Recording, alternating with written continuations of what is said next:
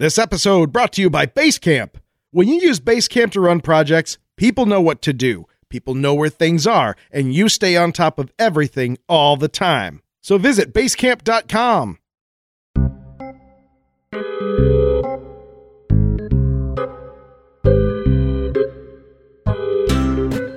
Okay, okay, everybody, settle down now.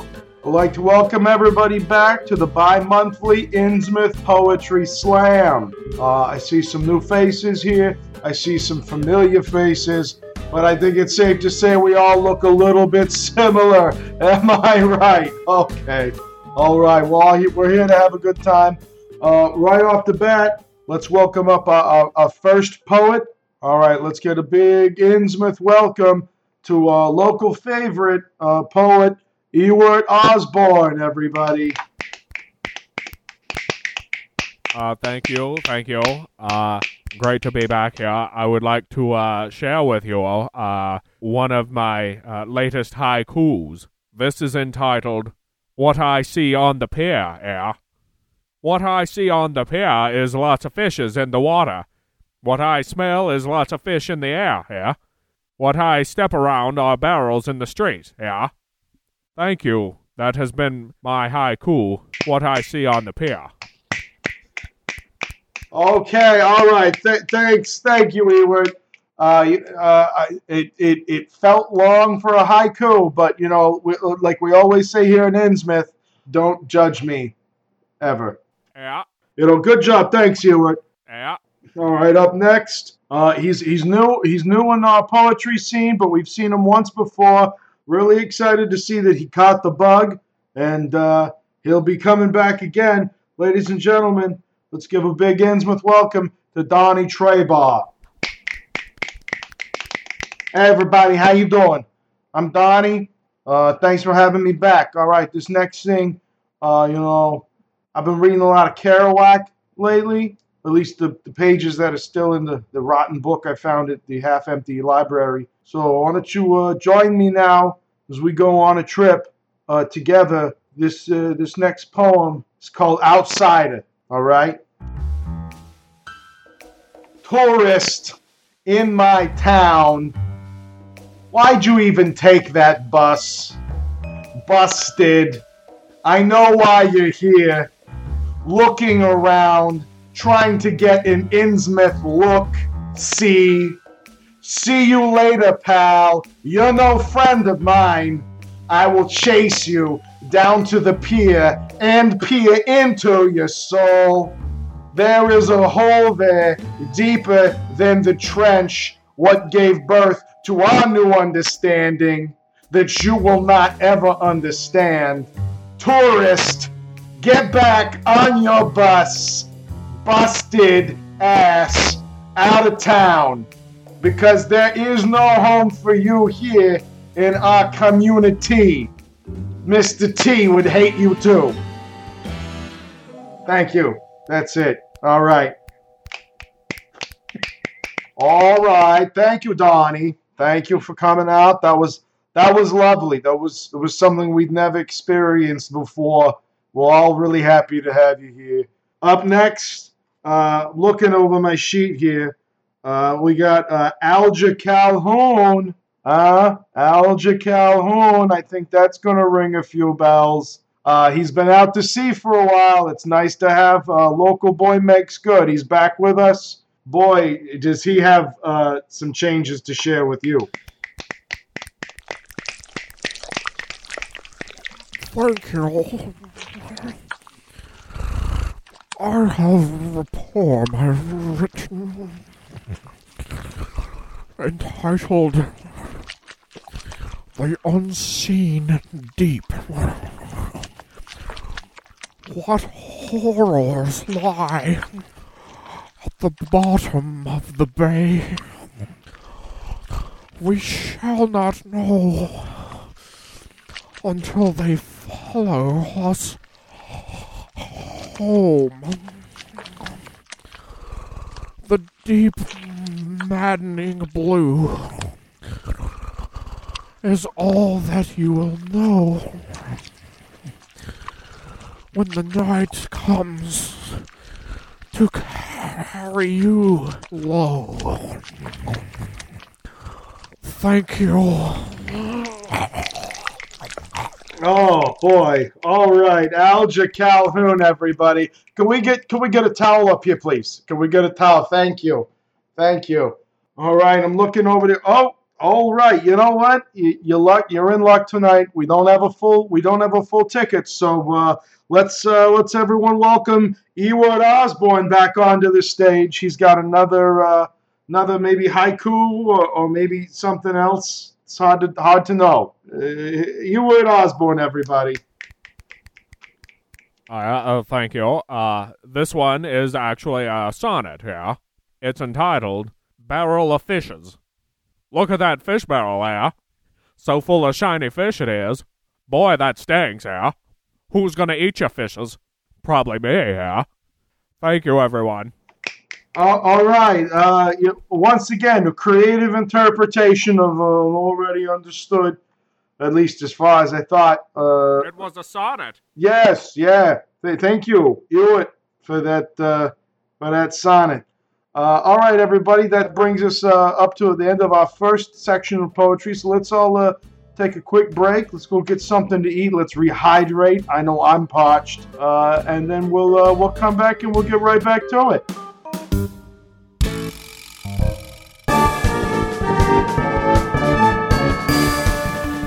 Everybody! Hello!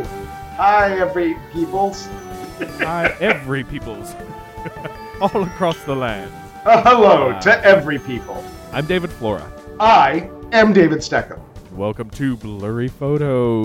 Yes, indeed. Welcome to this very technologically elaborate and nation spanning episode. That's right. You may notice if you're a regular listener, uh, audio quality is a little bit uh, different this time. It's different. Anyone who says it's worse can suck it. I, I'm hoping to, uh, you know, fix it as best I can after we record this. But right now, Dave and I are not in the same room. Nope. We got in a fight. I refuse to look at him. but I'm mature, I'll still- so I'll we're still still going to do the show. he knows what he did. Yeah, I had to. Uh, I had to take a trip home, uh, a, a little bit unexpectedly, but um, we are making do. We're Yeah. we're getting things done, and um, we got a, a nice, fun little. This is like an appetizer. This is like uh, this is like uh, audio nachos. This is I don't know what's French for that. Yeah, uh, so something a little different for you. This is, uh, and, and I think I'm filing it under a bonus. So yeah, sometimes things happen, but what's important is that we are dedicated to uh, to continuously delivering this box of acoustic donuts to you every week. Delicious. And- Yeah. and it gets it gets pretty stale, but uh, they're donuts. Yeah, and I know your your your greatest wish may have been maybe we just don't do anything. Well, sorry, wishes don't come true, but we do come true. Well, uh, I, I put this out on Facebook and Twitter. Took a poll, see uh, uh, some of the things that we can do that doesn't require intensive research. So, something that we, you know, spend a lot of time on. And I, I didn't have a lot of time, so I told Dave, let's still do something, uh, and let's let's put it to the people. Let's see what the the people pick Yeah, and, and, other mean, uh, p words. yeah, don't don't you worry. I was all like, "F these these jokers. They don't know what we've seen." And and Flora was all, "No, man, respect them." And I was like, "I guess that's what you're into." So so you can thank Flora for this. Uh, I appreciate everybody who uh, took the time to vote uh, on there and, and pick what we're going to do, which this week just happens to be reading some H.P. Lovecraft. Yes, and uh, for those of you who voted for other things, um, we're still probably going to do most of those other things. Uh, just, just Oh, not, yeah. not right now. So yeah, it was not like a this or that. There would definitely be an and. Uh, particularly to the many people who very acutely pointed out, we really probably should do another mailbag. You're right. At least, yeah, the, the people who said it was prudent to catch up on mail. Uh, but we appreciate everybody's input, and and hopefully uh, we we do some justice to some of this uh, fine literature. If you're not a Lovecraft fan, still stick around. You know, we'll we'll try to put a little of our flavor into it. Oh no, no, no, no. We are going to do the driest, most bland. We it'll be a blandishment, blandishment if you're French. Oh. See, I told you I, I I could speak French. Yeah. I mean, I, I am literally planning on doing. And the gaping maw stared back at me, and the creeping darkness of unmeasured spaces looked deep into my soul. And to, I, I- no, I'm not. I'm not going to do that at all. We've we've picked out a few stories here, short stories, still longer probably than our ghost stories that we usually read, but um, I think there'll be uh, fun little nuggets for you to Yeah. listen to and pass the time with. I agree. Of course, I'd better agree. It's a dick move if I don't, right? Don't be a dick. We're going to start out with a classic one from old HPL. yep. I'm going to read to you Dagon. Dagon, Dagon, Dagon, Dagon. All right, Flora, hit him. Dagon by H.P. Lovecraft. Hubert Fennelwhip Lovecraft. Make sure there are two L's. I'm writing this under an appreciable mental strain, since by tonight I shall be no more. Penniless, and at the end of my supply of the drug which alone makes life endurable, I can bear the torture no longer, and shall cast myself from this garret window into the squalid street below.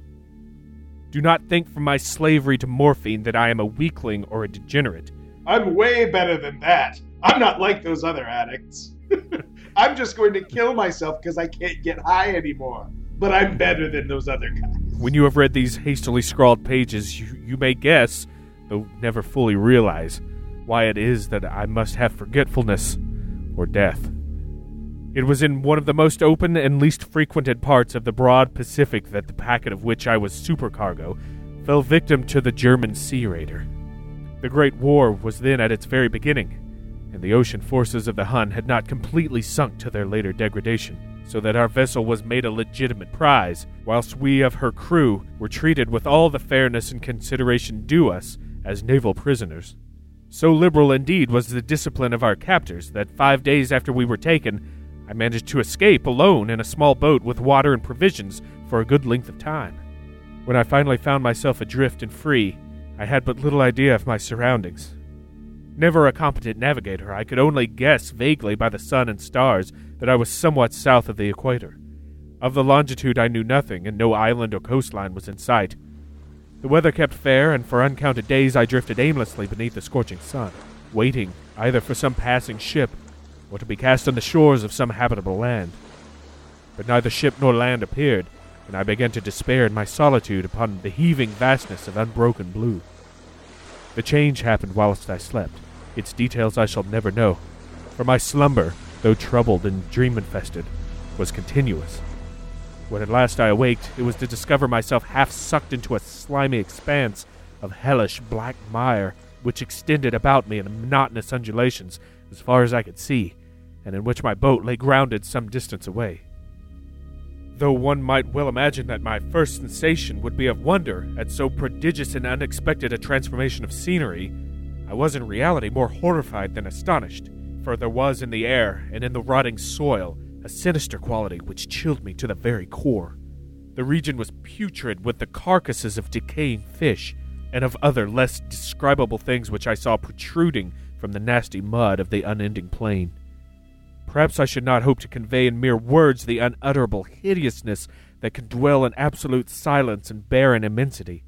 There was nothing within hearing, and nothing in sight save a vast reach of black slime. Yet the very completeness of the stillness and the homogeneity of the landscape oppressed me with a nauseating fear. Oh, ah, no. Yeah, I'm done. right. I'm done. Uh, that's I'm the last.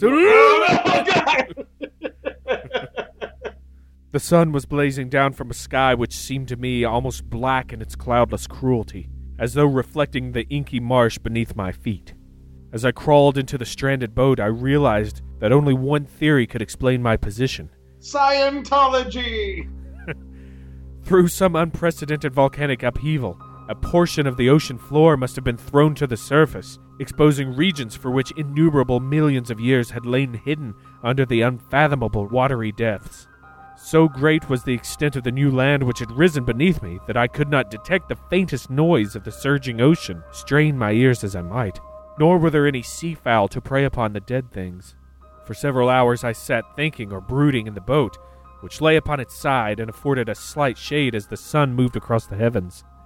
As the day progressed, the ground lost some of its stickiness and seemed likely to dry sufficiently for traveling purposes in a short time. That night I slept but little, and the next day I made for myself a pack containing food and water, preparatory to an overland journey in search of the vanished sea and possible rescue. On the third morning I found the soil dry enough to walk upon with ease. The odor of the fish was maddening, but I was too much concerned with graver things in mind to slight an evil, and set out boldly for an unknown goal. All day I forged steadily westward, guided by a faraway hummock which rose higher than any other elevation on the rolling desert. That night I encamped, and on the following day still traveled toward the hummock, though that object seemed scarcely nearer than when I had first espied it. Eh, spied it. uh, I did spy this. By the fourth evening, I attained the base of the mound, which turned out to be much higher than it had appeared from a distance, an intervening valleys setting it out in a sharper relief from the general surface. Too weary to ascend, I slept in the shadow of the hill. Well, at least he had the good sense to upgrade it from hummock. To mound. Well, then and to then hill. to hill. Yeah. You know. I know not why my dreams were so wild that night, but ere the waning and fantastically gibbous moon had risen far above the eastern plain, I was awake in a cold perspiration, determined to sleep no more. Such visions as I had experienced were too much for me to endure again, and in the glow of the moon I saw how unwise I had been to travel by day. Without the glare of the parching sun, my journey would have cost me less energy. Indeed, I, I now felt quite able to perform the ascent which had deterred me at sunset. Picking up my pack, I started for the crest of the eminence. No, now it's an eminence. Yes, your eminence. It's a good thing he didn't lose his thesaurus in the shipwreck, eh, Poindexter? I have said that the unbroken monotony of the rolling plain was a source of vague horror to me, but I think my horror was greater when I gained the summit of the mound and looked down the other side into an immeasurable pit or canyon whose black recesses the moon had not yet soared high enough to illumine.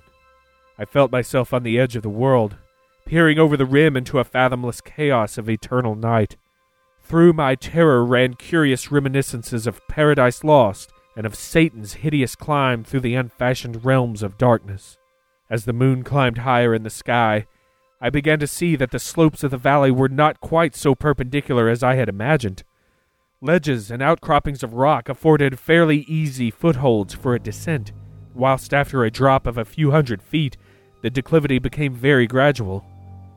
Urged on by an impulse which I cannot definitely analyze, I scrambled with difficulty down the rocks and stood on the gentler slope beneath, gazing into the Stygian deeps where no light had yet penetrated. Keeping in mind, this is the exact hole the man described not five seconds ago as Satan's hideous climb through the unfashioned realms of darkness. He was like, "Oh, I see a foothold," and we're Boing, off. boing, boing. You're right. All at once, my attention was captured by a vast and singular object on the opposite slope, which rose steeply about a hundred yards ahead of me, an object that gleamed whitely in the newly bestowed rays of the ascending moon. That it was merely a gigantic piece of stone, I soon assured myself, but I was conscious of a distinct impression that its contour and position were not altogether the work of nature. A closer scrutiny filled me with sensations I cannot express, for despite its enormous magnitude and its position in an abyss which had yawned at the bottom of the sea since the world was young, I perceived beyond a doubt that the strange object was a well shaped monolith whose massive bulk had known the workmanship, perhaps the worship, of living and thinking creatures. Dazed and frightened, yet not without a certain thrill of the scientist's or archaeologist's delight, I examined my surroundings more closely. Archaeologist's delight is like the worst dessert you could ever have. also, a pretty shitty rap song. The moon. Wait a minute. Wait a minute. I don't mean to interrupt you, but I've been thinking about it, and I think that Archaeologist Delight would be an awesome dessert. What if there was like a cookie hidden inside a larger pastry, and they gave you a tiny little spoon. And you had to slowly work your way through the pastry to get to the cookie part in the middle. And the cookie was shaped like a dinosaur or an old. No, that's great. It, the presentation is is five stars, my friend. Five, uh, it's ten of ten, but it just it it's just chalky tasting. Tastes like chalk. The moon, now near the zenith, shone weirdly and vividly above the towering steeps that hemmed in the chasm, and revealed the fact that a far flung body of water flowed at the bottom, winding out of sight in both directions, and almost lapping my feet as I stood on the slope. Across the chasm, the wavelets washed the base of the Cyclopean monolith, on whose surface I could now trace both inscriptions and crude sculptures. By uh, crude sculptures, was it just like tiny little Calvins pissing on Ford symbols? It's it's stick figure families. Oh, God. The writing was in a system of hieroglyphics unknown to me and unlike anything I had ever seen in books, consisting for the most part of conventionalized aquatic symbols such as fishes, eels, octopi, crustaceans, mollusks, whales, and the like. Several characters obviously represented marine things which are unknown to the modern world, but whose decomposing forms I had observed on the ocean risen plain. It was the pictorial carving, however, that did most to hold me spellbound. Plainly visible across the intervening water on account of their enormous size were an array of bas reliefs whose subjects would have excited the envy of a Dore. I think that these things were supposed to depict men, at, at least a certain sort of men, though the creatures were shown disporting like fishes in the waters of some marine grotto, or paying homage at some monolithic shrine which appeared to be under the waves as well. Of their faces and forms I dare not speak in detail, for the mere remembrance makes me grow faint. Grotesque beyond the imagination of a Poe or a Bulwer, they were damnably human in general outline, despite webbed hands and feet, shockingly wide and flabby lips, glassy, bulging eyes, and other features less pleasant to recall. The word was written in letters I understood. Kardashian. It's a Kardashian joke. You get it? Uh, curiously enough, they seem to have been chiseled badly out of proportion with their scenic background, for one of the creatures was shown in the act of killing a whale, represented as but little larger than himself. I remarked, as I say, their grotesqueness and strange size, but in a moment decided that they were merely the imaginary gods of some primitive fishing or seafaring tribe, some tribe whose last descendant had perished eras before the first ancestor of the Piltdown or Neanderthal man was born. Okay, well, Piltdown Man was a lie, so yeah. Maybe he wasn't when it was written, dude. I'm just saying. Awestruck at this unexpected glimpse into a past beyond the conception of the most daring anthropologist, I stood musing whilst the moon cast queer reflections on the silent channel before me. Then suddenly I saw it. With only a slight churning to mark its rise to the surface, the thing slid into view above the dark waters. Vast, Polyphemus like, and loathsome, it darted like a stupendous monster of nightmares to the monolith, about which it flung its gigantic scaly arms, the while it bowed its hideous head and gave vent to certain measured sounds. You mother, you ain't never gonna touch this guy. Son of a bitch. I think I went mad then. Don't mind if I do. Of my frantic ascent of the slope and cliff, and of my delirious journey back to the stranded boat, I remember little. I believe I sang a great deal and laughed oddly when I was unable to sing. I have indistinct recollections of a great storm some time after I reached the boat. At any rate, I know that I heard peals of thunder and other tones which nature utters only in her wildest moods. When I came out of the shadows, I was in a San Francisco hospital, brought thither by the captain of an American ship which had picked up my boat in mid ocean. In my delirium, I had said much, but found that my words had been given scant attention. Of any land upheaval in the Pacific, my rescuers knew nothing, nor did I deem it necessary to insist upon a thing which I knew they could not believe. Once I sought out a celebrated ethnologist and amused him with peculiar questions regarding the ancient Philistine legend of Dagon, the fish god. But soon perceiving that he was hopelessly conventional, I did not press my inquiries. Oh, there's nothing more dreary than someone hopelessly conventional. Have you no unique ideas? It is at night, especially when the moon is gibbous and waning, that I see the thing.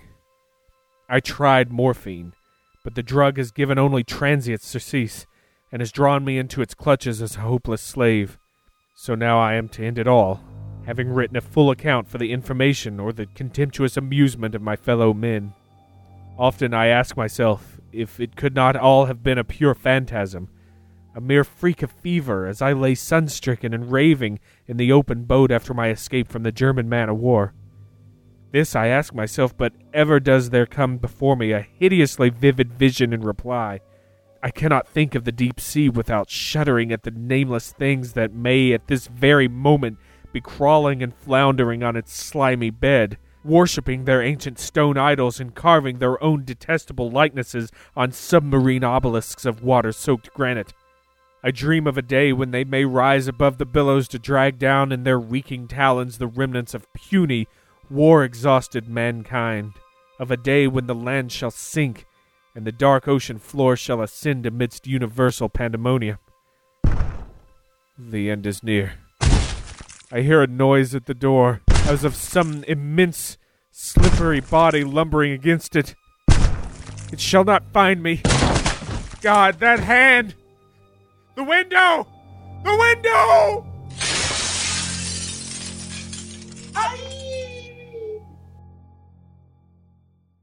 what is the what is the Disney the There's Dagon for you.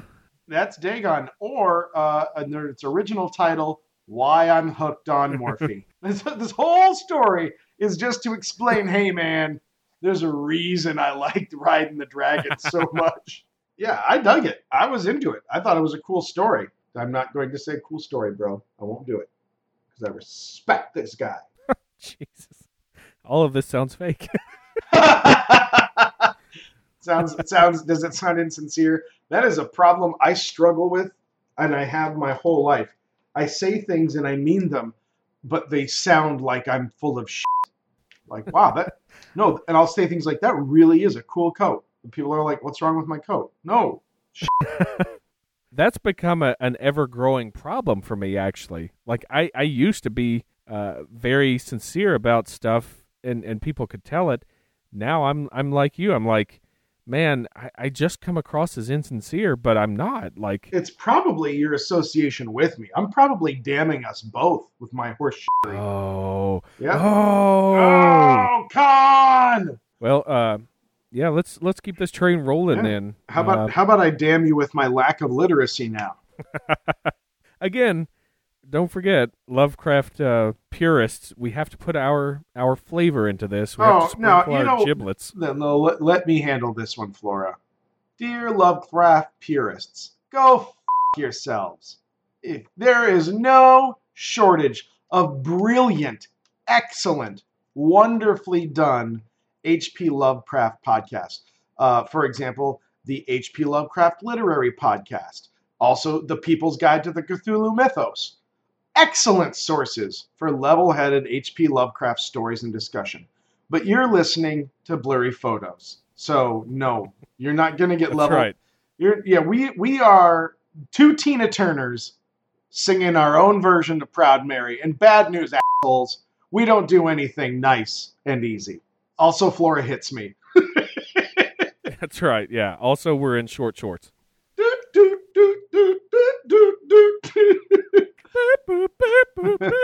All right, so yeah, Ba-dum, bum, ba-dum, bum. yeah. So ha- having said that, now if anyone's wondering, oh, why aren't yet? So there it is. If you want it serious, there are so many places for you to go. That's right. One of which is audibletrial.com slash blurry photos. Yes. Well played. Get the audiobook of someone reading reading this straight on without the stupid accents and uh, uh, silly silly fart jokes. So, Yeah, yeah. Uh, for the for the fart joke uh, version though, carry on. Yeah, but don't forget to f- yourself too. All right, what do you what do you got?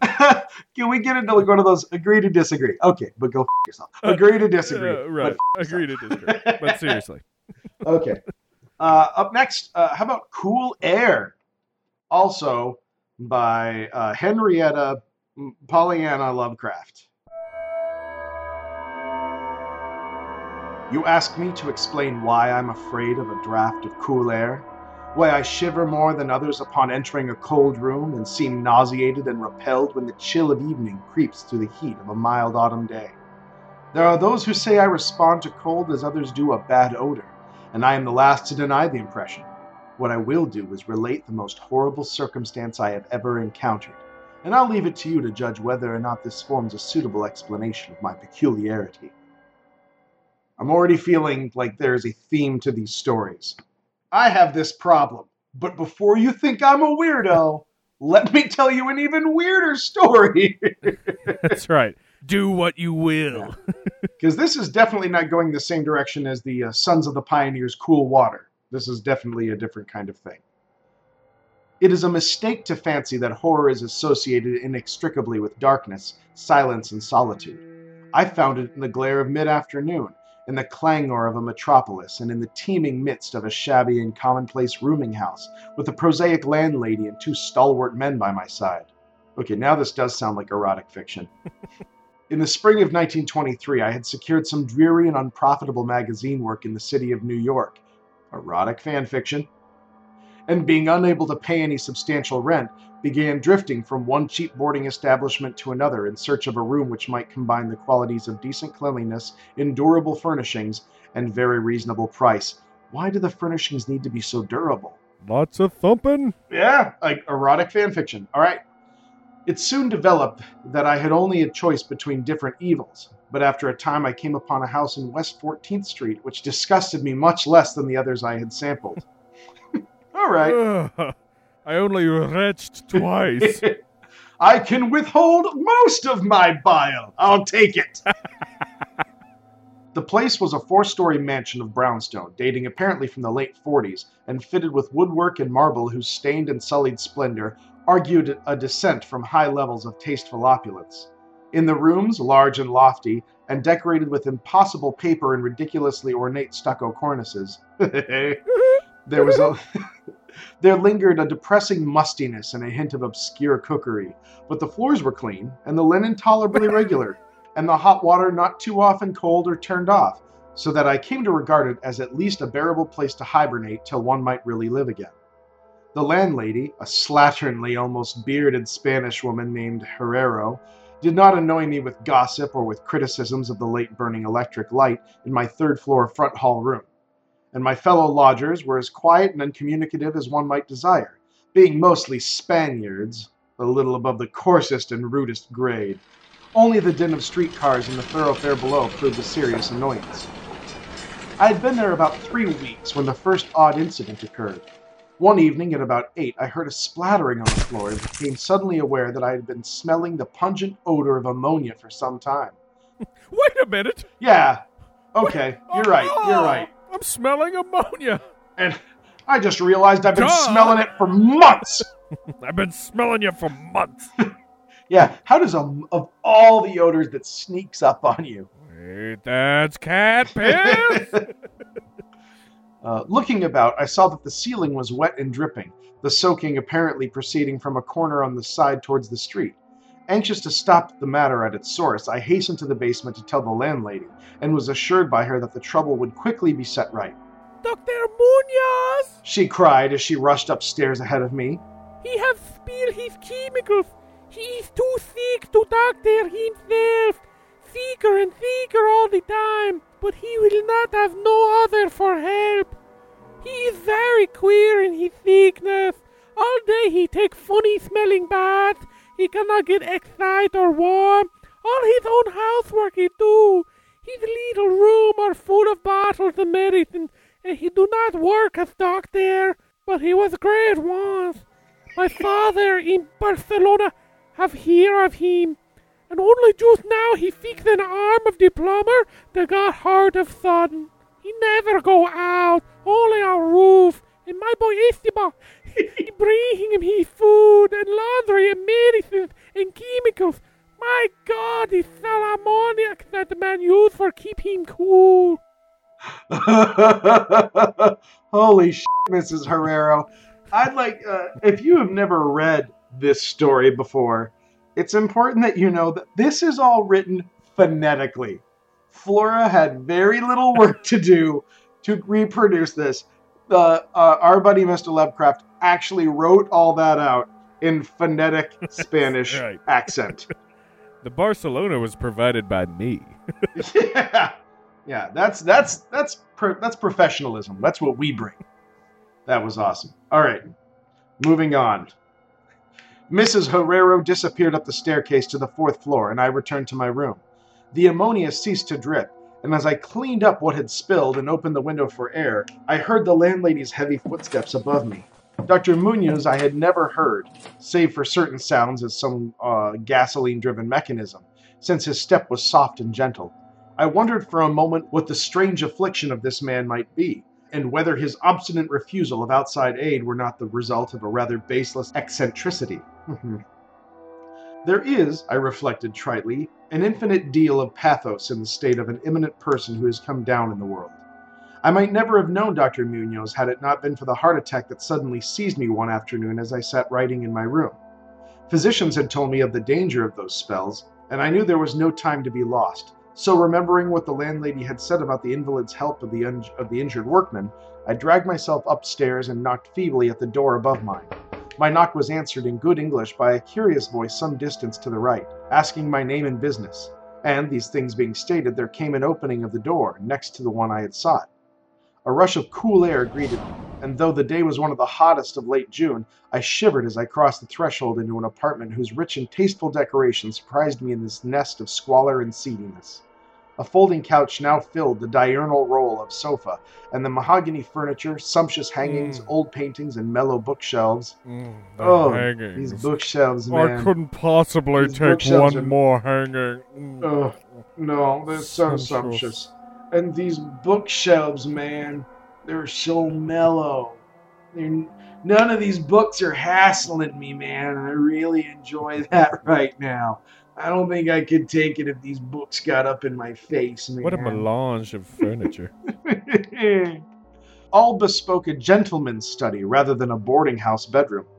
I now saw that the hall of the room above mine, the Lido room, of bottles and machines which Mrs. Herrero had mentioned, was merely the laboratory of the doctor, and his main living quarters lay in the spacious adjoining room whose convenient alcoves and large contiguous bathroom permitted him to hide all dressers and obtrusive utilitarian devices. Beautiful. Sounds lovely. Dr. Munoz most certainly was a man of birth, cultivation, and discrimination, despite the troublesome enye in his last name. the tilde. Yeah. Uh, the figure before me was short but exquisitely proportioned, and clad in somewhat formal dress of perfect cut and fit. A high-bred face of masterful, though not arrogant expression, was adorned by a short iron gray full beard, and an old-fashioned pince-nez shielded the full dark eyes and surmounted an aquiline nose, which gave him a Moorish touch to a physiognomy otherwise dominantly. Jesus, f- you. Celtiberian? I gotta. T- Kel- Celtiberian? I gotta say, man, that sentence was the most expensive sentence I think you've ever said in your life. I think so too. Jesus. Yeah. Plus plus three bonus spins of the word wheel. Alright. Okay. Uh to a physiognomy otherwise dominantly Celtiberian. Thick, well trimmed hair that argued the punctual calls of a barber was parted gracefully above a high forehead, and the whole picture was one of striking intelligence and superior blood and breeding. Jesus, dude, you're living in a flop house. Give it up. Nevertheless, as I saw Dr. Munoz in that blast of cool air, I felt a repugnance which nothing in his aspect could justify. Only his lividly inclined complexion and coldness of touch could have afforded a physical basis for this feeling, and even these things should have been excusable considering the man's known invalidism. It might, too, have been the singular cold that alienated me, for such chilliness was abnormal on so hot a day, and the abnormal always excites aversion, distrust, and fear. But repugnance was soon forgotten in admiration, for the strange physician's extreme skill at once became manifest despite the ice coldness and shakiness of his bloodless looking hands. Keep in mind, all the while this guy is crafting this exquisite description of the doctor, he's having a fing heart attack. he clearly understood my needs at a glance and ministered to them with a master's deftness. Erotic fanfiction. And while reassuring me in a finely modulated, though oddly hollow and timberless voice, that he was the bitterest of sworn enemies to death, and had sunk his fortune and lost all his friends in a lifetime of bizarre experiment devoted to its bafflement and extirpation. Yeah, something of the benevolent fanatic seemed to reside in him and he rambled on almost garrulously as he sounded my chest and mixed a suitable draught of drugs fetched from the smaller laboratory room. Evidently, he found the society of a well born man a rare novelty in this dingy environment, and was moved to unaccustomed speech as memories of better days surged over him. Dude, you're just another schlub, but looking for free health care. This is why I gotta vote out Obama. His voice, if queer, was at least soothing, and I could not even perceive that he breathed as the fluent sentences rolled urbanely out. He sought to distract my mind from my own seizure by speaking of his theories and experiments, and I remember his tactfully consoling me about my weak heart by insisting that will and consciousness are stronger than organic life itself, so that if a bodily frame be but originally healthy and carefully preserved, it may, through a scientific enhancement of these qualities, retain a kind of nervous animation despite the most serious impairments, defects, or even absences in the battery of specific organs. Especially the heart. You don't need no heart. Look at that girl back in Barcelona. Barcelona. She still has mi corazón. Si, papi, si. He might, he half jestingly said, someday teach me to live, or at least to possess some kind of conscious existence, without any heart at all. For his part, he was afflicted with a complication of maladies requiring a very exact regimen which, con- which included constant cold. Any marked rise in temperature might, if prolonged, affect him fatally, and the frigidity of his habitation, some 55 or 56 degrees Fahrenheit, was maintained by an absorption system of ammonia cooling, the gasoline engine of whose pumps I had often heard in my own room below. Relieved of my seizure in a mar- marvelously short while, I left the shivery place a disciple and devotee of the gifted recluse. After that, I paid him frequent overcoated calls, listened while he told me of secret researches and among ghastly results, and trembling a bit when I examined the unconventional and astonishingly ancient volumes on his shelves. I was eventually, I may add, almost cured of my disease for all time by his skilful ministrations. It seemed that he did not scorn the incantations of the medievalists, since he believed these cryptic formulae to contain rare psychological stimuli which might conceivably have singular effects on the substance of a nervous system from which organic pulsations had fled. I was touched by his account of the aged Dr. Torres of Valencia, who had shared his earlier experiments with him through the great illness of 18 years before, whence his present disorders proceeded. No sooner had the venerable practitioner saved his colleague than he himself succumbed to the grim enemy he had fought. Perhaps the strain had been too great, for Dr. Munoz had made it, made it whisperingly clear, though not in detail, that the methods of healing had been most extraordinary, involving scenes and processes not welcomed by the elderly or conservative Galens. You know what? There's actually a kind of cool thing happening right here. What's that? This is a this is a reference to the uh, the uh, the 1918 flu epidemic. Oh, yeah. And and you'll notice this. This is a, a weird thing that happened in in American society. It was so horrific that no one talked about. Oh. Even in this book, where he's he, it's a very very roundabout sort of acknowledgement without ever saying what was happening. And you find this in history textbooks and a lot. It's actually very difficult to get a lot of good research from the time because people were so adverse to speaking about it. So, yeah, yeah. The old That's kind of- Spanish flu. Yep. So that's kind of cool. All right, moving on. As the weeks passed, I observed with regret that my new friend was indeed slowly but unmistakably losing his ground physically, as Mrs. Herrero had suggested. The livid aspect of his countenance was intensified, his voice became more hollow and indistinct, his muscular motions were less perfectly coordinated, and his mind and will displayed less resilience and initiative. Of this sad change he seemed by no means unaware, and little by little his expression and conversation both took on a gruesome irony which restored in me something of the subtle repulsion I had originally felt. He developed strange caprices, acquiring a fondness for exotic spices and Egyptian incense, till his room smelled like the vault of a sepulchred pharaoh in the Valley of Kings. And he was fabulous.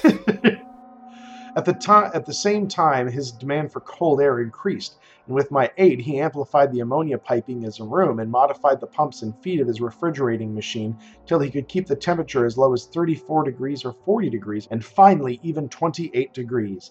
The bathroom and laboratory, of course, being less chilled in order that the water might not freeze, and that chemical processes might not be impeded. The tenant adjoining him complained of the icy air from around the connecting door, so I helped him fit heavy hangings to obviate the difficulty A kind of growing horror of ultra and morbid cast seemed to possess him.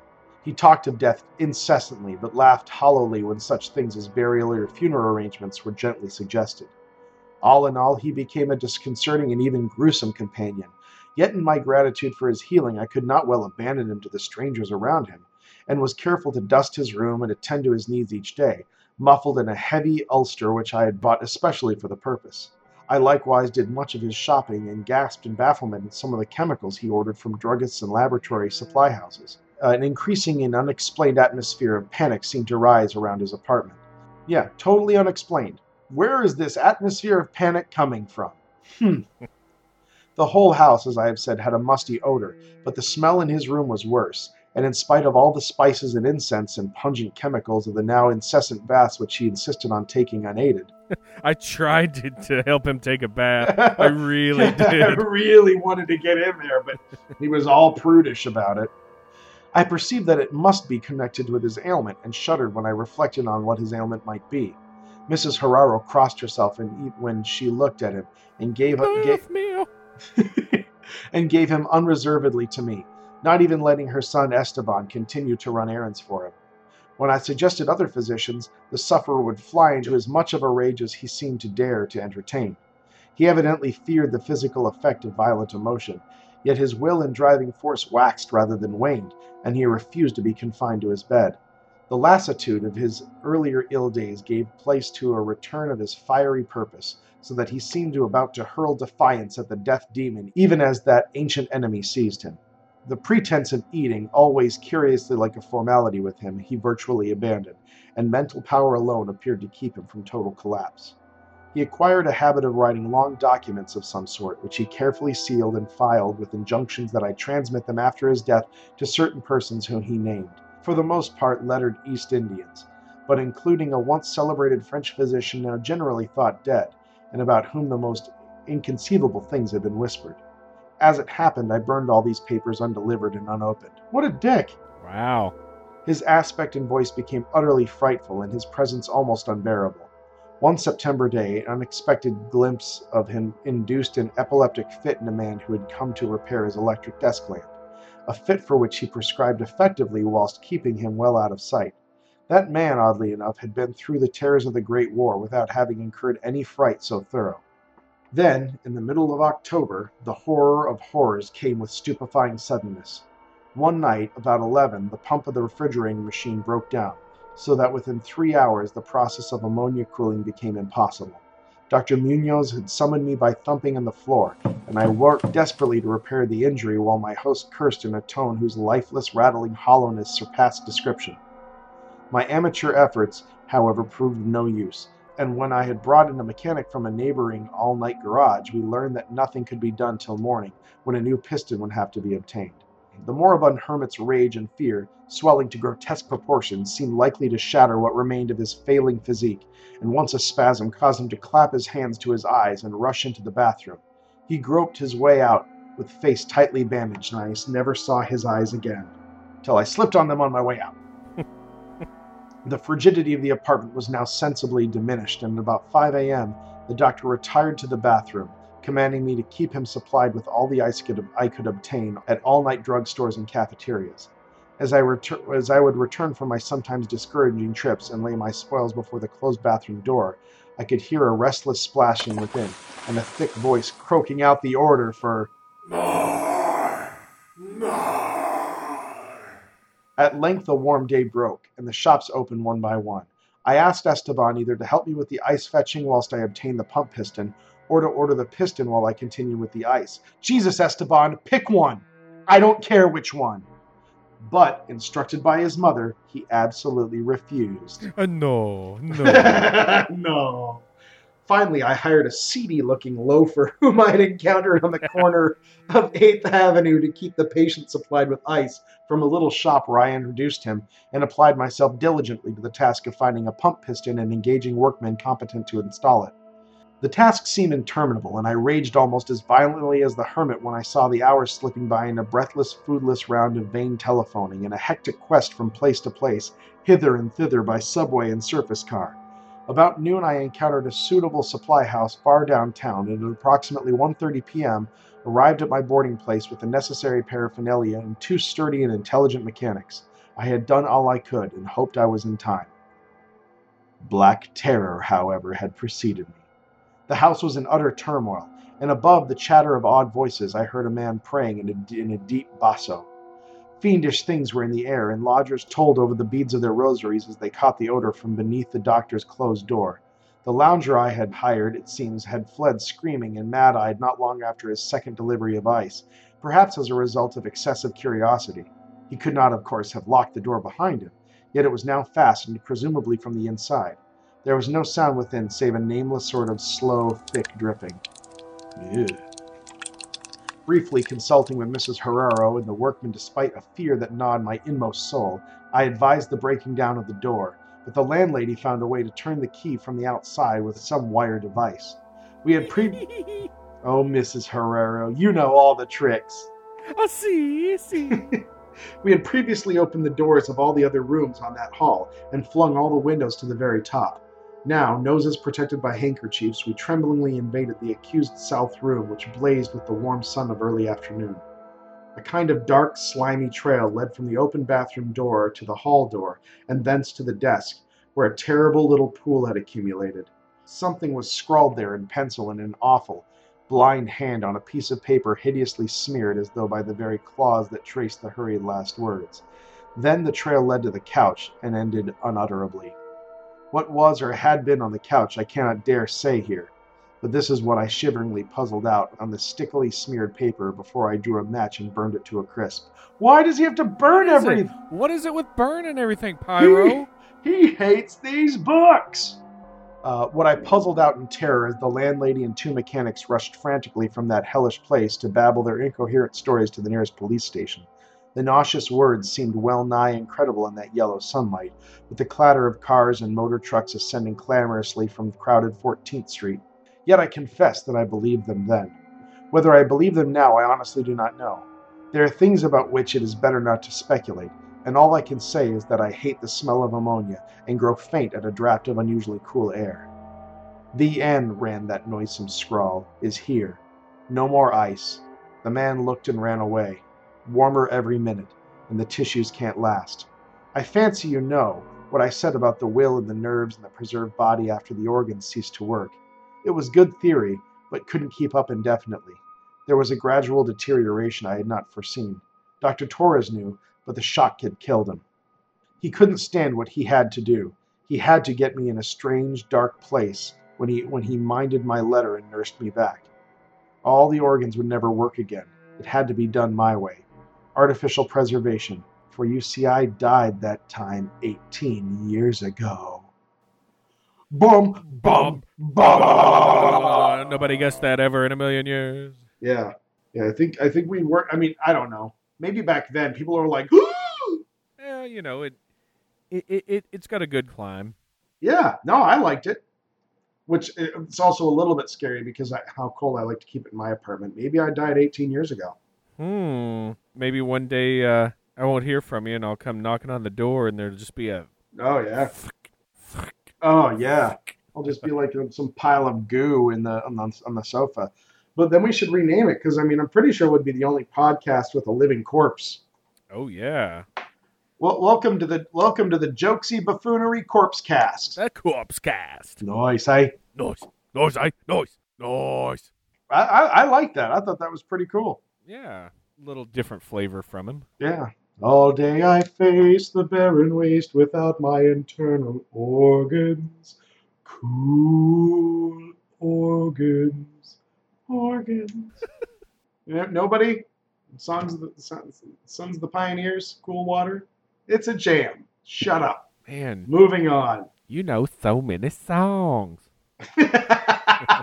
Here comes Dave Stecco. Do you know that he knows songs? It's true. So what what do we got uh, next on the old agenda? Oh, well, how about uh, an old friend of ours that we've mentioned many a time and mispronounced it probably endlessly because who knows how it's supposed to be done, right? Actually, the answer is Ken Height. Ken Height knows how. Uh, Nyarlathotep by Harry Potter Lovecraft. oh, gasp! Can't wait! Can't wait! Just go! I can't wait. Nyarlathotep, the crawling chaos. I am the last. I will tell the audience boy. Dennis! Dennis, have you done the dishes yet? Shut up, Mom! I'm the crawling void! Shut up! Don't tell your mother to shut up, Dennis! Do the dishes! Jeez! Now I gotta start over. I do not recall distinctly when it began, but it was months ago. Okay, so just know that. the general tension was horrible. To a season of political and social upheaval was added a strange and brooding apprehension of hideous physical danger, a danger widespread and all embracing. Such a danger as may be imagined only in the most terrible phantasms of the light. Is this guy talking about the Trump elections? Yes. Okay, okay. That's what I thought. Okay. That's what I thought. Okay. Okay. I recalled that the people went about with pale and worried faces, and whispered warnings and prophecies which no one dared consciously repeat or acknowledge to himself that he had heard. A sense of monstrous guilt was upon the land, and out of the abyss between the stars swept chill currents that made men shiver in dark and lonely places. there was a demonic alteration in the sequence of the seasons. The autumn heat lingered fearsomely, and everyone felt that the world and perhaps the universe had passed from the control of known gods or forces to that of gods or forces which were unknown. Everyone felt that. Everyone. I mean, I was over at the store and I was like picking up a new uh, oil filter, and Stan Stan Jersness was like, "Hey, you ever get that feeling?" And I was like, "Are you? If you tell me that we're passing from the control of gods known to us onto unknown forces and/or gods, then I owe you a coke." And Stan says, "Well, I hope you got two bits because." Boy, howdy, is that Coke gonna taste sweet? I was just about to comment on a nameless sensation I had deep within my soul as regards control of this world and universe by gods known to us, or perhaps some as yet grim other option. Jesus. He's rubbing off on you. Some as yet grim other option. um, here we go. And it was then that Nyarlathotep came out of Egypt. Who he was, no one could tell, but he was of old native blood and he looked like a pharaoh. The Fellahin knelt when they saw him, yet could not say why. He said he had risen up out of the blackness of 27 centuries, and they had heard messages from places not on this planet. Into the lands of civilization came Nyarlathotep, swarthy, slender, and sinister, always buying strange instruments of glass and metal and combining them into instruments yet stranger, He was a crafter. he needed the mats. and a filthy musician. Well, you can't have my pristine raptor hide. Those are really hard to come by, bro. He spoke much of the sciences, of electricity and psychology, and gave exhibitions of power which sent his spectators away speechless, yet which swelled his fame in exceeding magnitude. Men advised one another to see Nyarlathotep, and shuddered. Dude, you should see this guy. but go, seriously, you guys will have fun. well, well, can you tell me anything about his act? I can say nothing of what I have seen. and where Nyarlathotep went, rest vanished. For the small hours were rent with screams of nightmare. Never before had the screams of nightmare been such a public problem. extra, extra, read all about it. Screams of nightmare on the rise. What white White Sox uh, busted for fixing the World Series? as though, as though, like there's a, a tiny little section of the weather page. It's like, well, you know, the dew point's up. Barometric pressure is good, and the screams of nightmare are on the rise. So you want to look out that in the next three to four days. Go to bed with those earplugs in because the scream of nightmares will be present.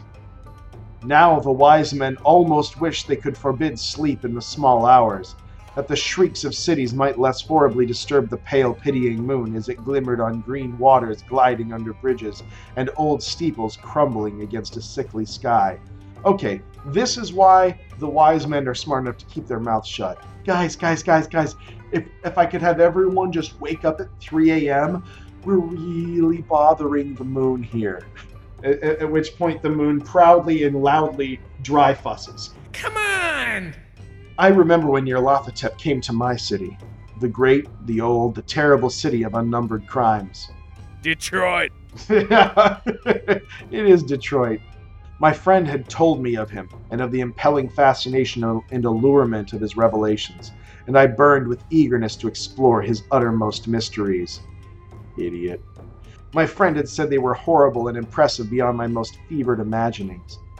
What was thrown on a screen in the darkened room prophesied things none but Nyarlathotep dared prophesy, and that in the sputter of his sparks there was taken from men that which had never been taken before, yet which showed only in the eyes. And I heard it hinted abroad that those who knew Nyarlathotep looked on sights which others saw not. It was in the hot autumn that I went through the night with the restless crowds to see Nyarlathotep, through the stifling night and up the endless stairs into the choking room.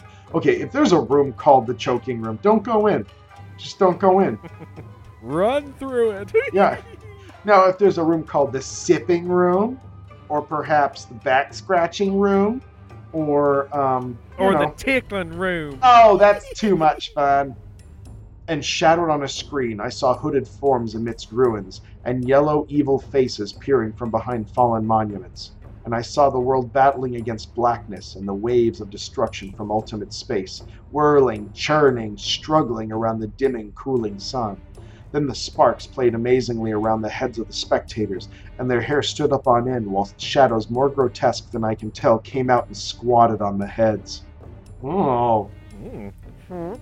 And when I, who was colder and more scientific than the rest, mumbled a trembling protest about imposture and the static electricity, Nyarlathotep drave us all out, down the dizzy stairs into the damp. Didn't drive them out, drave them. Drave. We were draven. hmm Into the damp, hot, deserted midnight streets. I screamed aloud that I was not afraid and that I could never be afraid. And others screamed with me for solace. We swear to one another that the city was exactly the same and still alive. And when the electric lights began to fade, we cursed the company over and over again and laughed at the queer faces we made. Try this one on, if you get if you get I believe we felt something coming down from the greenish moon, for when we began to depend on its light, we drifted into curious involuntary formations and seemed to know our destinations, though we dared not think of them. Once we looked at the pavement and found the blocks loose and displaced by grass, with scarce a line of rusted metal to shew where the tramways had run. And again we saw a tram car, lone, windowless, dilapidated, and almost on its side. When we gazed around the horizon, we could not find the third tower by the river, and noticed that the silhouette of the second tower was ragged at the top. Then we split up into narrow columns, each of which seemed drawn in a different direction.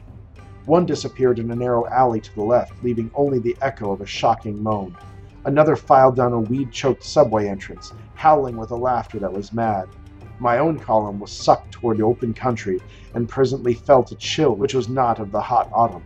For as we stalked out into the dark moor, we beheld around us the hellish glitter moon of evil snows.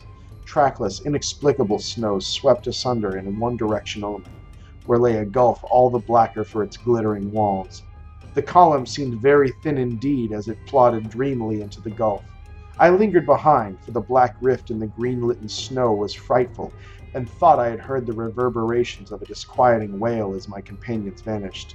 But my power to linger was slight.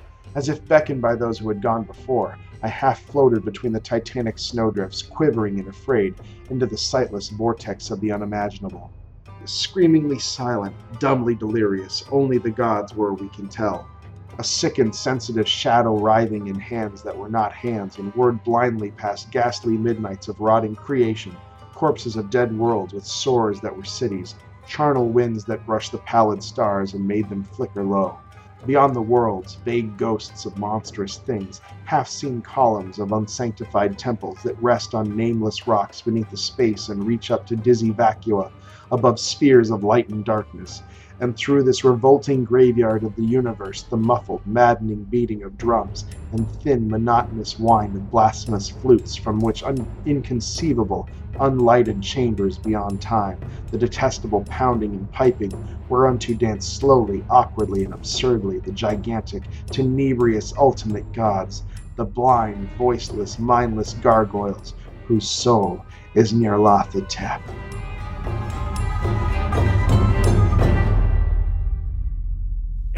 That got real word jazz in there. And then he pulled off the Oculus Rift and said, Are you scared of me now? and then he fucking straight up vanished. Boom! And then we all felt stupid. And that's when we realized all of our wallets were missing. Somehow I had hepatitis. oh, you got me again, Nyarlathotep. But it was a hell of a show. Hell of a show. He's a great showman. You guys should go see him. But but seriously, see this guy when he's in town.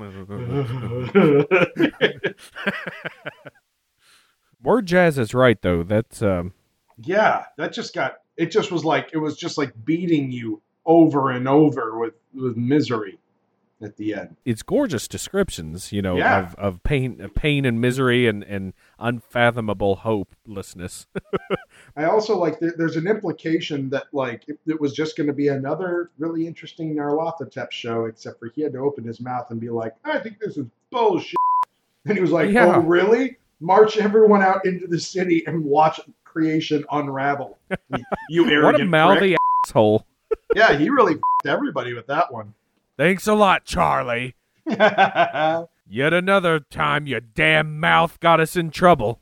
Yeah, you're so fucking smart, Charlie. Thanks for ruining the show again. What do we got to wrap us up there, Flurba? I'm going to end uh, end our Lovecraft Fest on a good on a nice little fun one. Uh, this one is called "The Statement of Randolph Carter" By Hufflepuff Lovecraft? By Hewlett Packard Lovecraft, dude. Oh, my mistake. By Hank Picard Lovecraft.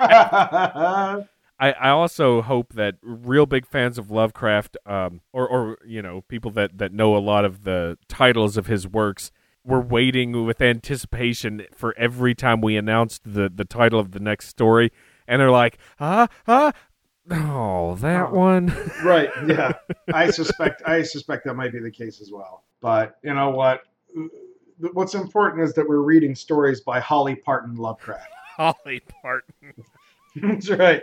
Well, they couldn't all sing, and uh, one of the Parton kids decided just to write terrifying tales. the one that moved to the West Coast. Yeah, the, the flat-chested one. All right. The statement of Randolph Carter. I repeat to you, gentlemen, that your inquisition is fruitless. Spanish Inquisition. Ah, I did not expect that. yeah, few people do. Detain me here forever, if you will. Confine or execute me if you must have a victim to propitiate the illusion you call justice. But I can say no more than I have already said. Everything that I can remember I have told with perfect candor.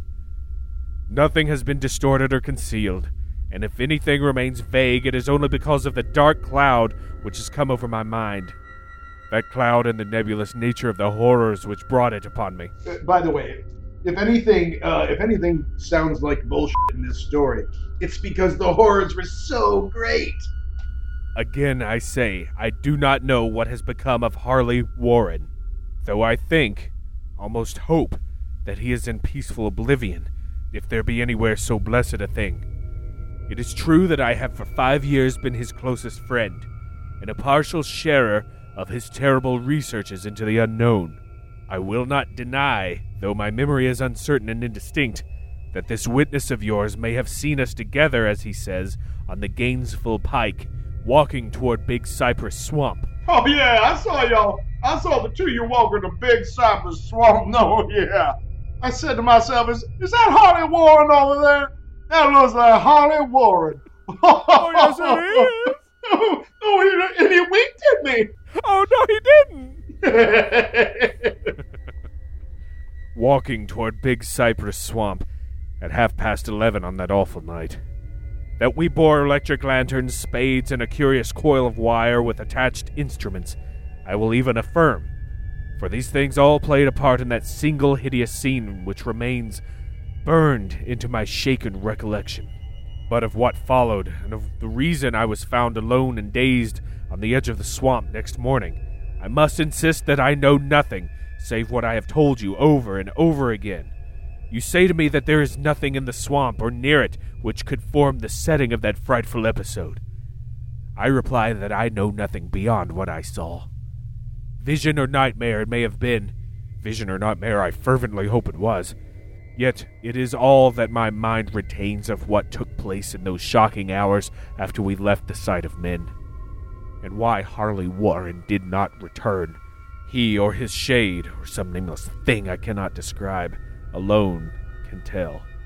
It's, it's, it's a weird place to put a, a, a, little a little dash in there with ex, you know extra descriptions, but I, I I did it and I'm owning it. well, if his if his grammar seems bizarre, then it's only because of the Because of horror. horrible things. As I have said before, the weird studies of Harley Warren were well known to me, and to some extent shared by me. Of his vast collection of strange, rare books on forbidden subjects, I have read all that were written in the languages of which I am master. But these are few as compared with those in languages I cannot understand. Most, I believe, are in Arabic, and the fiend inspired book which brought on the end, the book which he carried in his pocket out of the world, was written in characters whose like I never saw elsewhere. Warren would never tell me just what was in that book. As to the nature of our studies, must I say again that I no longer retain full comprehension? It seems to me rather merciful that I do not, for they were terrible studies, which I pursued more through reluctant fascination than through actual inclination. Warren always dominated me, Okay. and sometimes I feared him. I remember how I shuddered at his facial expression on the night before the awful happening, when he talked so incessantly of his theory why certain corpses never decay but rest firm and fat in their tombs for a thousand years. But I do not fear him now, for I suspect that he has known horrors beyond my ken. Now I fear for him. Once more I say that I have no clear idea of our object on that night. Certainly it had much to do with something in the book which Warren carried with him. That ancient book in undecipherable characters which had come to him from India a month before.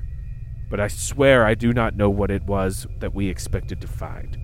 Your witness says he saw us at half past eleven on the Gainesville Pike, headed for Big Cypress Swamp. This is probably true, but I have no distinct memory of it. The picture seared into my soul is of one scene only, and the hour must have been long after midnight, for a waning crescent moon was high in the vaporous heavens. The place was an ancient cemetery, so ancient that I trembled at the manifold signs of immemorial years. It was in a deep, damp hollow, overgrown with rank grass, moss, and curious creeping weeds, and filled with a vague stench which my idle fancy associated absurdly with rotting stone. Stone doesn't rot, you fool. if you think my uh, my knowledge of geology to be incorrect, that is only the terror of my tale. On every hand were the signs of neglect and decrepitude, and I seemed haunted by the notion that Warren and I were the first living creatures to invade a lethal silence of centuries.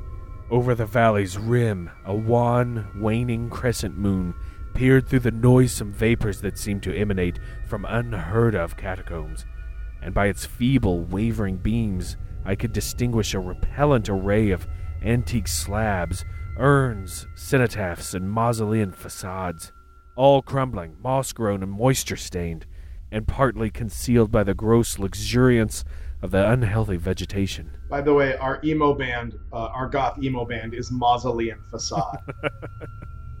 Nerlothotep and the slabs, urns, and cenotaphs. yeah, where my cenotaphs? Where my cenotaphs at? My first vivid impression of my own presence in this terrible necropolis concerns the act of pausing with Warren before a certain half obliterated sepulchre, and of throwing down some burdens which we seem to have been carrying. Is that did did they just stop to like share some stuff? Like, hey, like, I know that my uncle, something happened, and I just, and and, and then Warren was like, shh, I know, it's okay, it's not your fault. I just feel so much better. Thank you. Now back to the back to the graveyard. Warren, when I was 16, I, I cheated on my girlfriend. I felt horrible and I kept it inside. Oh, let's keep going in this graveyard. I now observed that I had with me an electric lantern and two spades, whilst my companion was supplied with a similar lantern and a portable telephone outfit. was that like a, a trench coat with phones on it, or? No, it was a little bitty suit. No word was uttered, for the spot and the task seemed known to us, and without delay we seized our spades and commenced to clear away the grass, weeds, and drifted earth from the flat, archaic mortuary. After uncovering the entire surface, which consisted of three immense granite slabs, we stepped back some distance to survey the charnel scene, and Warren appeared to make some mental calculations. Then he returned to the sepulchre, and using his spade as a lever, sought to pry up the slab lying nearest to a stony ruin which may have been a monument in its day. He did not succeed, and motioned to me to come to his assistance. Dry fuss. Damn it! Finally, our combined strength loosened the stone, which we raised and tipped to one side. The removal of the slab revealed a black aperture, from which rushed an effluence of miasmal gases so nauseous that we started back in horror. After an interval, however, we approached the pit again and found the exaltations less unbearable. Our lanterns disclosed the top of a flight of stone steps, dripping with some detestable ichor of the inner earth and bordered by moist walls encrusted with niter. And now, for the first time, my memory records verbal discourse, Warren addressing me at length in his mellow tenor voice, a voice singularly unperturbed by our awesome surroundings. I mean, I understand that it's a slightly different use of the word "awesome," but it's still, dude. so wait, the uh, uh, you need a mellow tenor voice for this, Lauren? That's right. Okay. I'm sorry to have to ask you to stay. Mellower, mellower. Oh, sotto voce on this earth. Sotto voce, sotto voce, I'm sorry to have to ask you to stay on the surface, he said. but it would be a crime to let anyone with your frail nerves go down there. You can't imagine, even from what you have read and from what I've told you, the things I shall have to see and do. It's fiendish work, Carter, and I doubt if any man without ironclad sensibilities could ever see it through and come up alive and sane. Damn it, Carter, you're a silly little bitch, and I just can't have you fucking up my adventure. I don't wish to offend you, even though I'm openly implying that you're not man enough to join me. And heaven knows I'd be glad enough to have you with me. But the responsibility is in a certain sense mine, and I couldn't drag a bundle of nerves like you down to probable death or madness. Carter, you old bundle of nerves. Carter, you you bawling crybaby. I just can't have that. I tell you, you can't imagine what the thing is really like. But I promise to keep you informed over the telephone of every move. You see, I've enough wire here to reach the center of the earth and back. And look, little shoes for it, too, For my, my phone outfit. for my telephone outfit. Isn't that just dandy? I can still hear, in memory, those coolly spoken words, and I can still remember my remonstrances. I seemed desperately anxious to accompany my friend into those sepulchral depths, yet he proved inflexibly obdurate. At one time, he threatened to abandon the expedition if I remained insistent, a threat which proved effective since he alone held the key to the thing. All this I can still remember, though I no longer know what manner of thing we sought. After he had secured my reluctant acquiescence in his design, Warren picked up the reel of wire and adjusted the instruments. At his nod, I took one of the latter and seated myself upon an aged, discolored gravestone close by the newly uncovered aperture. Then he shook my hand, shouldered the coil of wire, and disappeared within that indescribable ossuary. For a moment, I kept sight of the glow of his lantern and heard the rustle of the wire as he laid it down after him. But the glow soon disappeared abruptly, as if a turn in the stone staircase had been encountered, and the sound died away almost as quickly. I was alone, yet bound to the unknown depths by those magic strands whose insulated surface lay green beneath the struggling beams of that waning crescent moon. In the lone silence of that hoary and deserted city of the dead, my mind conceived the most ghastly fantasies and illusions, and the grotesque shrines and monoliths seemed to assume a hideous personality, a half sentience. Amorphous shadows seemed to lurk in the darker recesses of the weed choked hollow and to flit as in some blasphemous ceremonial procession past the portals of the moldering tombs in the hillside. Used to be a hummock. Shadows which could not have been cast by that pallid, peering crescent moon. I constantly consulted my watch by the light of my electric lantern, and listened with feverish anxiety at the receiver of the telephone, but for more than a quarter of an hour heard nothing. Then a faint clicking came from the instrument, and I called down to my friend in a tense voice. Apprehensive as I was, I was nevertheless unprepared for the words which came up from that uncanny vault in accents more alarmed and quivering than any I had heard before from Harley Warren. He who had so calmly left me a little while previously now called from below in a shaky whisper more portentous than the loudest shriek. God, if you could see what I'm seeing. I could not answer. Speechless, I could only wait. Then came the frenzied tones again.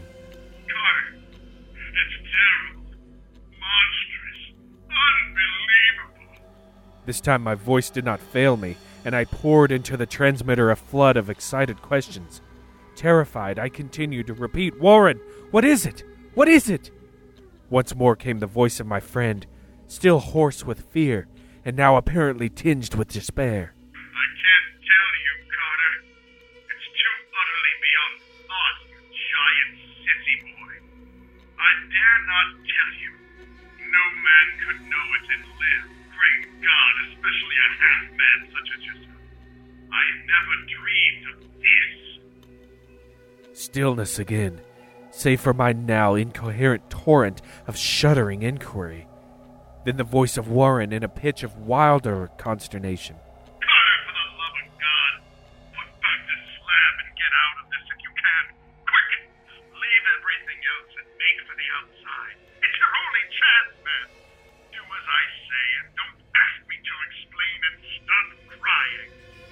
I heard, yet was able only to repeat my frantic questions and sob like a schoolchild. Around me were the tombs and the darkness and the shadows. Below me, some peril beyond the radius of the human imagination. But my friend was in greater danger than I, and through my fear I felt a vague resentment that he should deem me capable of deserting him under such circumstances. Really? You you couldn't believe that? That he didn't that he Let, thought let me have this moment, please. More clicking, and after a pause, a piteous cry from Warren. Beat it! For God's sake, put the slab back and beat it, Carter. Don't make me repeat it. Something in the boyish slang of my evidently stricken companion unleashed my faculties. I formed and shouted a resolution Warren! Brace up! I'm coming down! But at this offer, the tone of my auditor changed to a scream of utter despair. Don't! You can't understand. It's too late. And my own fault. Put the slab back and run. There's nothing you or anyone can do now. The tone changed again, this time acquiring a softer quality, as of hopeless resignation. Yet it remained tense through anxiety for me. Quick, before it's too late. What a change! What a horrible change! Quick! Before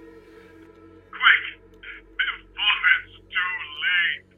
I tried not to heed him, tried to break through the paralysis which held me, and to fulfill my vow to rush down to his aid. But his next whisper found me still held inert in the chains of stark horror.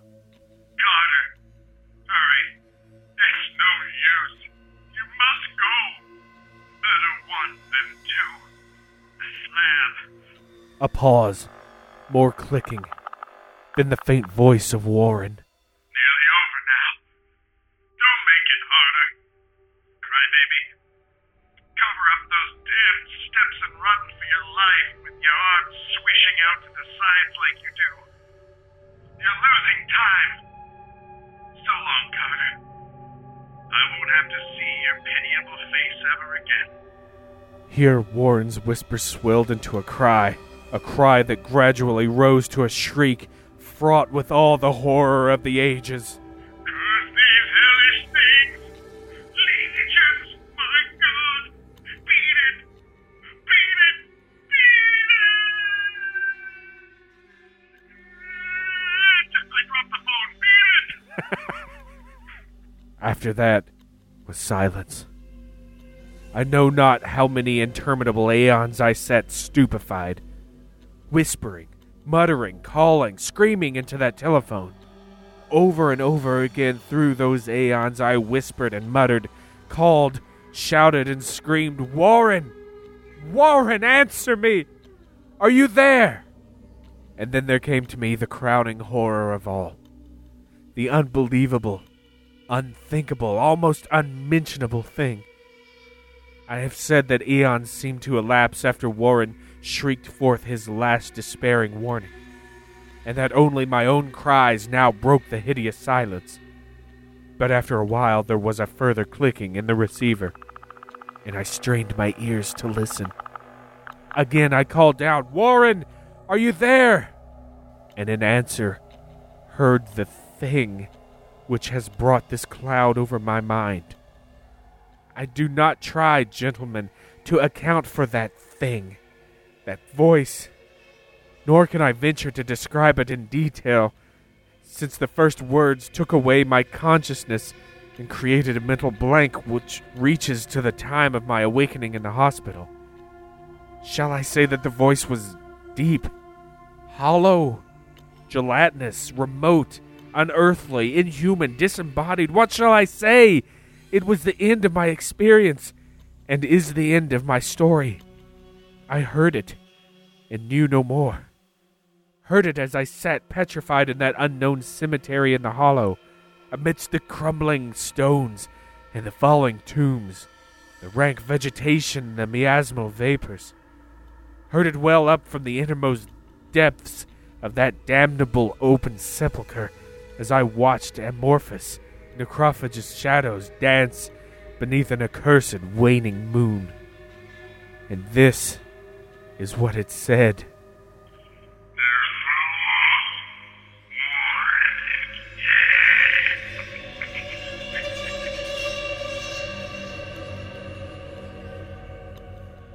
Also, you're a bitch. Hey, the statement of Randolph Carter. Yes, the last will and sissified statement of a coward man. That's how. That's how they do it. That's how it rolls in un- unmentioned Townsville. That's right. That's how horsepower Lovecraft writes it. Well, well, well. That's uh, that's going to do it for our little bonus uh, Yeah. uh, literature capade. I hope you guys liked it. Uh, you know, Yeah, yeah. I hope that was fun for you, or at least somewhat entertaining. Not not not a hundred percent annoying. I mean, like not as bad as like say Randolph Carter, because Yeah, that guy's no. that guy's the worst. what what a quivering mound of sissy jello. I like that. Well, we we'll be back next week with uh, with more of our regular programming. So I don't know. Maybe this was fun. I enjoyed doing it. So so remember remember what I was talking about earlier about everyone can go f- themselves. You know, just saying. Just recall that. Recall that from that memory. Yeah. Uh, yeah, I, I like this, and uh, now we chose some of the shorter ones, believe it or not, but there there are others uh, that are uh, you know just a tad bit longer and very cool to read. Maybe maybe we'll try that someday. I think we've mentioned before it's an idea to maybe include a, an an audible reading version of one of these stories or so as a as Yeah. a prize or, or level level reward or whatever they call the things. I really, I really hope someone just went a prize. A prize. you call Um, that? you know, and if and if you're if you're new to the podcast or newer, um, this is a perfect opportunity for you to jump back in time and listen to our glorious two-parter with Ken Hite, well-respected and published H.P. Lovecraft scholar and author. Ah, yes. Um, so yeah, go go learn a little bit more about uh, Hunky Punk Lovecraft and uh, also about his literature. Yeah, it's uh, it's the Cthulhu mythos. We did a two-parter on, and uh, and great times were had by all. Yes, Some people, the style is not for them. I kind of dug hope, it. I kind of hope that we could bring a little life to the style for for you know some some of the people who may not enjoy reading it straight up or what Yeah, have you you. know what? I- strongly suspect that like the people who you know are, are lifelong fans of H.P. Lovecraft hear us say something like "bring a little life to it," and they're like, "Yeah, no, no, thank you, thank you for improving upon the the, the founder of modern horror and science fiction. Yeah, he really needed your help, you two dickbags." right.